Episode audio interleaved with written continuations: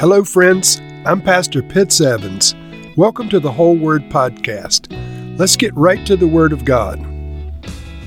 Friends, I'm about to read a chapter that has to do with the rape of one of Jacob's children. Her name is Dinah, and she is the daughter of Jacob and Leah. Now, at first glance, if you read this chapter, it may not be significant to you um, why this particular story is in the Bible. Well, it's very significant for a couple of reasons, not the least of which Dinah had two brothers named Simeon and Levi. Simeon and Levi were the second and third born children of Jacob. And so there is one who was born before them. His name is Reuben. And so, according to the customs of the day, Reuben, as the firstborn son, would have received a greater blessing than the second-born son or any of the other sons. And so, if Reuben defaulted or something happened to Reuben, it would go to the next in the birth order and so forth. So, we just finished reading about Jacob and Esau, and Jacob ended up with the blessing of the firstborn, which was a huge spiritual blessing. And so, in ancient times and patriarchal times, the blessing of the firstborn was something to be desired, something to be sought after, and it contained promises of God. Well, in the case of Jacob, his firstborn was Reuben. Reuben, in the next chapter that we read, not the one we're reading today, but chapter 35, Reuben is going to lose his birthright. So, as the firstborn, he loses his position of inheritance. Next, it would have gone to Simeon. Simeon and Levi, who is the third in line, are going to lose their right to the birth order today by the way that the rape of their sister is handled. In other words, by their behavior, these three sons of Jacob are going to be affected forever, as are their descendants. And so, this chapter, although it's a horrific story about the rape of a young girl and how it was handled and what, what went on, of course, God was concerned about Dinah and it's in the Bible for that reason as well. But the implications, because of her brothers, Simeon and Levi, are still with us to this very day. Now, I want to read this chapter. It's Genesis chapter 34. Now, Dinah, the daughter of Leah that she had borne to Jacob, went out to visit the women of the land. When Shechem, son of Hamor the Hivite, the ruler of that area, saw her, he took her and he raped her. His heart was drawn to Dinah, daughter of Jacob. He loved the young woman and spoke tenderly to her. And Shechem said to his father Hamor, Get this girl as my wife. When Jacob heard that his daughter Dinah had been defiled, his sons were in the fields with his livestock, so he did nothing about it until they came home. Then Shechem's father Hamor went out to talk with Jacob. Meanwhile, Jacob's sons had come in from the fields as soon as they heard what had happened. They were shocked and furious because Shechem had done an outrageous thing in Israel by sleeping with Jacob's daughter, a thing that should not have been done. But Hamor said to them, My son Shechem has his heart set on your daughter. Please give her to him as his wife. Intermarry with us, give us your daughters, and take our daughters for yourselves. You can settle among us, the land is open to you.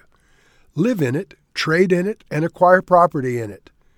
Then Shechem said to Dinah's father and brothers, Let me find favor in your eyes, and I will give you whatever you ask.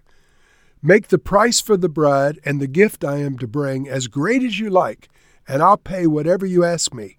Only give me the young woman as my wife.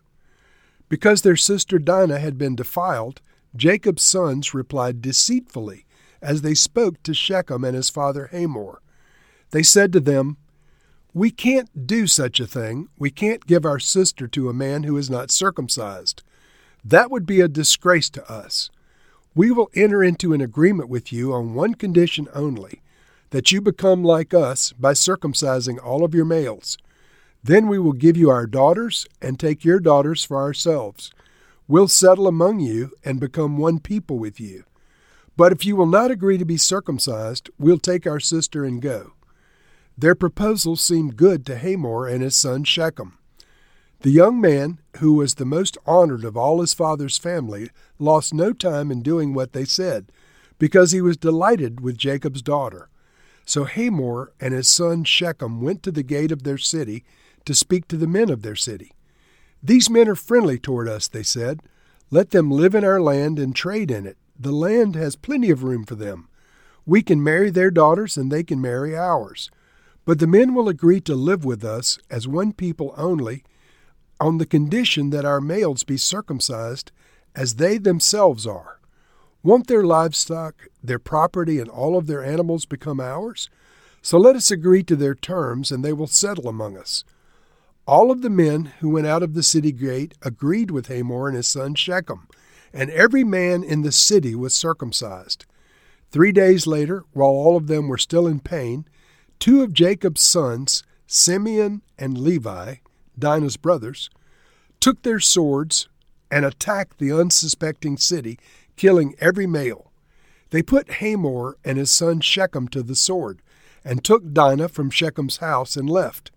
The sons of Jacob came upon the dead bodies and looted the city where their sister had been defiled. They seized their flocks and herds, and donkeys and everything else of theirs in the city, and out in the fields. They carried off all their wealth and all their women and children, taking as plunder everything in the houses.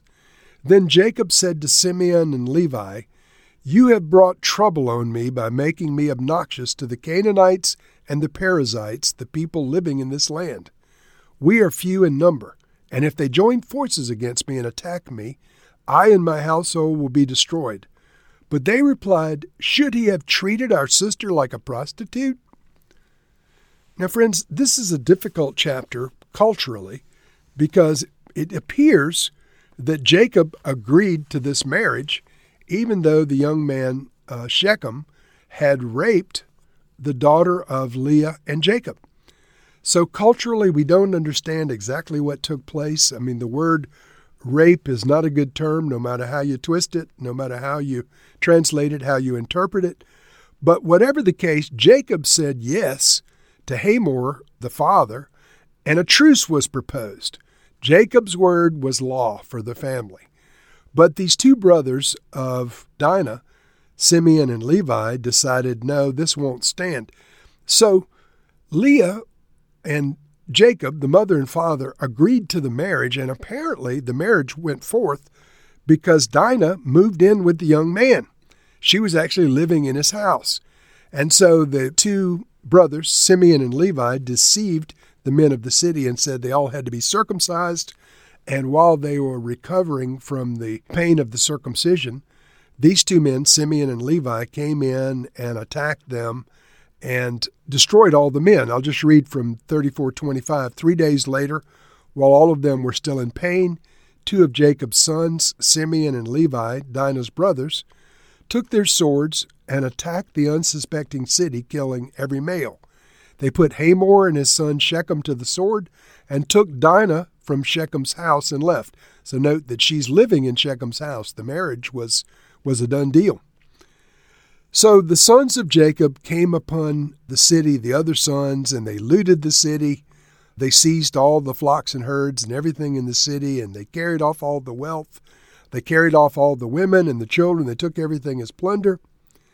But Jacob was not happy about all this. In verse 30, we read Jacob said to Simeon and Levi, You have brought trouble on me by making me obnoxious to the Canaanites and Perizzites, the people living in this land. We are few in number, and if they join forces against me and attack me, I and my household will be destroyed. But they replied, Should he have treated our sister like a prostitute? And of course, the, the man had misbehaved and attack their sister, but that's not what is in view here. What's in view is Jacob made a deal, and Jacob's word was law, and Simeon and Levi broke the word, broke the law of their father, transgressed against his leadership, and took matters into their own hands. They didn't like the way Jacob had handled it. Now, in this chapter, it's not apparent, but by the time we get to Jacob's life, this thing had drawn a division between Simeon and Levi and Jacob to such a degree he mentions it in Genesis 49. We'll talk about that more later. But I mentioned before I started the chapter today, the birth order was very important. And so Simeon was number two and Levi was number three. But they had an older brother who was the firstborn. If the older brother defaulted, it would have fallen to Simeon and then to Levi. But the way things worked out, they all ended up losing their birthright in the birth order, and it fell to yet another son, and that fourth son is Judah. We'll talk more about that as we go forward. But Lord, we acknowledge that rape is a horrific thing. We acknowledge that rape is a sin. It is something that is not to be tolerated or understood in any culture. It was horrific at that time. It's horrific in our time. Lord, we pray now for the victims who have been raped. Perhaps someone is listening to this broadcast right now that has been raped. Lord, we pray for healing for those who have been raped or sexually mistreated in any way. Lord, we pray for their vindication in your eyes. Lord, we're not trying to take the culture of 4,000 years ago and apply it to the culture now, but we don't understand all of the nuances of this where it seems to us that Simeon and Levi were well within their rights to go and kill this man who had perpetrated the rape and the rest of these men that were his fellow countrymen. But Lord, we don't judge by the seeing of the eye or the hearing of the ear. We judge things that are in the Spirit by your Holy Spirit. And Lord, for you, the main issue of this was the word of Jacob was broken. The leadership of Jacob was not taken to heart by Simeon and Levi. So, Lord, help us to understand what you're speaking to us in our generation. We do pray for those who've been mistreated, but we also pray for understanding from the Spirit of the living God. We pray these things now in Jesus' name. Amen.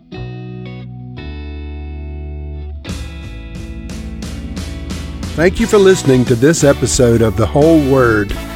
It was brought to you by Whole Word Fellowship and the Northern Virginia House of Prayer. If you were encouraged, please share our podcast with your friends. We'd also appreciate it if you'd hit subscribe in your favorite podcast app and take a few moments to write a review. If you'd like more information on our church and our ministry, you can go to wholeword.net or wholewordpodcast.com for more information. Thank you again, and may the Lord Jesus bless you today and always.